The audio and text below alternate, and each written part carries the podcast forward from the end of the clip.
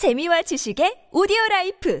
팟빵 안녕하세요. 군사돋보기입니다. 최근 우크라이나군이 크림반도의 케르치 대교를 드론 군단으로 공격해 러시아군에게 엄청난 충격을 안겨준 바 있습니다. 이뿐만 아니라 개전 이후 초기 키이우 동부의 브로바리 전투에서는 우크라이나군이 바이락타르 드론을 이용해 러시아의 전차들을 미군 스타일로 사냥해 우크라이나 포병과의 연계를 통해 초토화시켰습니다. 바이락타르 TB2 드론은 흑해함대 기함 모스크바함의 방공망을 교란시켜 넵튠 미사일로 이 전투함을 격추시키는 데도 사용되었죠. 심지어 이제는 러시아 본토에서 크림반도로 이어지는 케르치 대교와 세바스토폴의 러시아 흑해함대 해군 기지에마저 우크라이나군의 드론 공습이 밤낮 없이 이어져 예상보다 훨씬 큰 피해를 주고 있을 정도입니다. 곳곳에서 우크라이나 드론들이 러시아군의 전장 정보를 생생히 전해왔으며 민간용 상용 드론에 대전차 수류탄을 사용한 급조 무기를 장착해 쏠쏠한 재미를 보게 됐습니다. 지금도 서방 세계에서는 직접 부딪혀 목표물을 파괴하는 가볍고 효과적인 드론들이 계속 우크라이나에 지원되고 있는데요. 이처럼 현재도 우크라이나 전장에서 드론의 활약상은 다양하게 나타나고 있습니다. 그런데 문제는 우리 군은 유사시 이에 대비한 전력을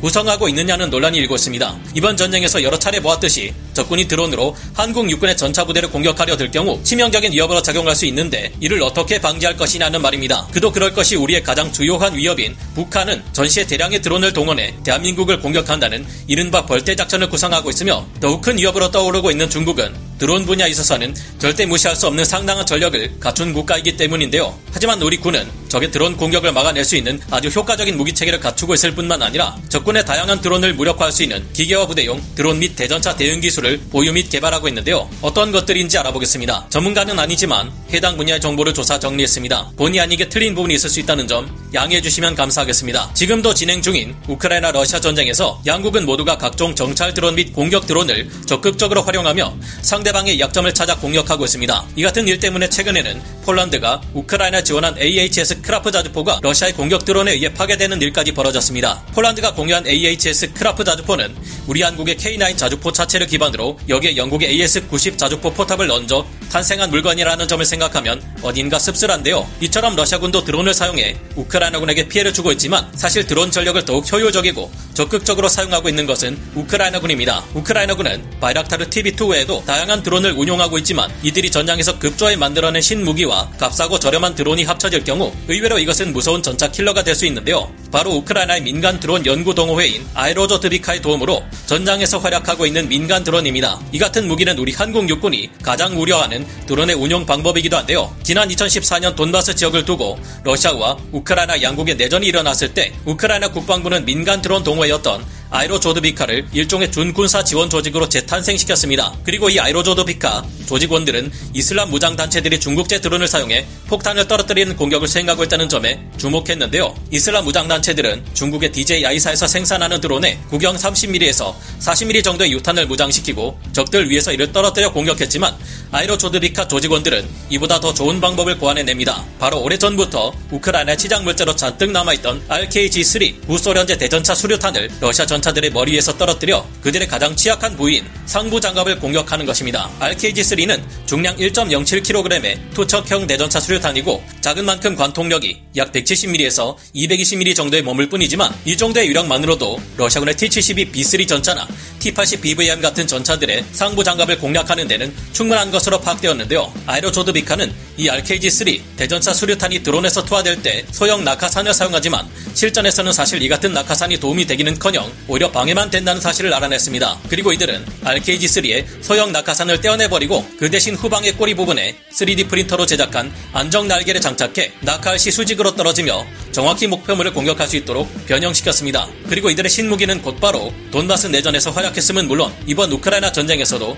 큰 활약을 펼치고 있는 중인데요. 하지만 러시아군의 드론을 무시할 수만은 없습니다. 러시아군도 돈바스 전장 전역에서 이스라엘의 서처2 드론의 면허 생산형인 포레스트 R 드론을 정찰 및 공격에 사용해 우크라이나군에게 피해를 주고 있는데요. 러시아의 포레스트 R 드론은 이번 전쟁에서 우크라이나의 견인포와 자주포, 탄약고 등을 타격해 생각보다 큰 성과를 올렸고 우크라이나군은 이 러시아군의 드론을 상당히 경계해 왔습니다. 이 드론은 전자광학 장비 EOTS로 적을 탐지하며 날개 두 발의 9K135 코넷 대전차 미사일이나 KAB-21 KAB-20S 유도 폭탄을 장비해 공격할 수 있는데요. 그런데 이런 드론 전력을 북한 또한 대량으로 갖추고 있어 문제가 되고 있습니다. 지난 2014년 발견된 북한의 정찰용 무인기는 약 4kg의 폭약을 운반하는 것은 물론 소규모 기습 게릴라 공격은 물론 대전차 공격을 수행하는 등 좀 더 과감한 임무에서 사용하는 것도 가능할 것으로 전망하고 있습니다. 가격이 워낙 저렴하기 때문인데요. 여러 군사 전문가들은 북한의 드론 제작비가 대당 2천만 원에서 4천만 원일 것으로 추정하고 있으며 그보다 더 저렴하게 제작하는 것도 가능할 것이라 보고 있습니다. 북한은 전시에 이런 대량의 무인기를 동원해 대한민국을 타격하는 군집 드론 타격 작전을 구성하고 있는데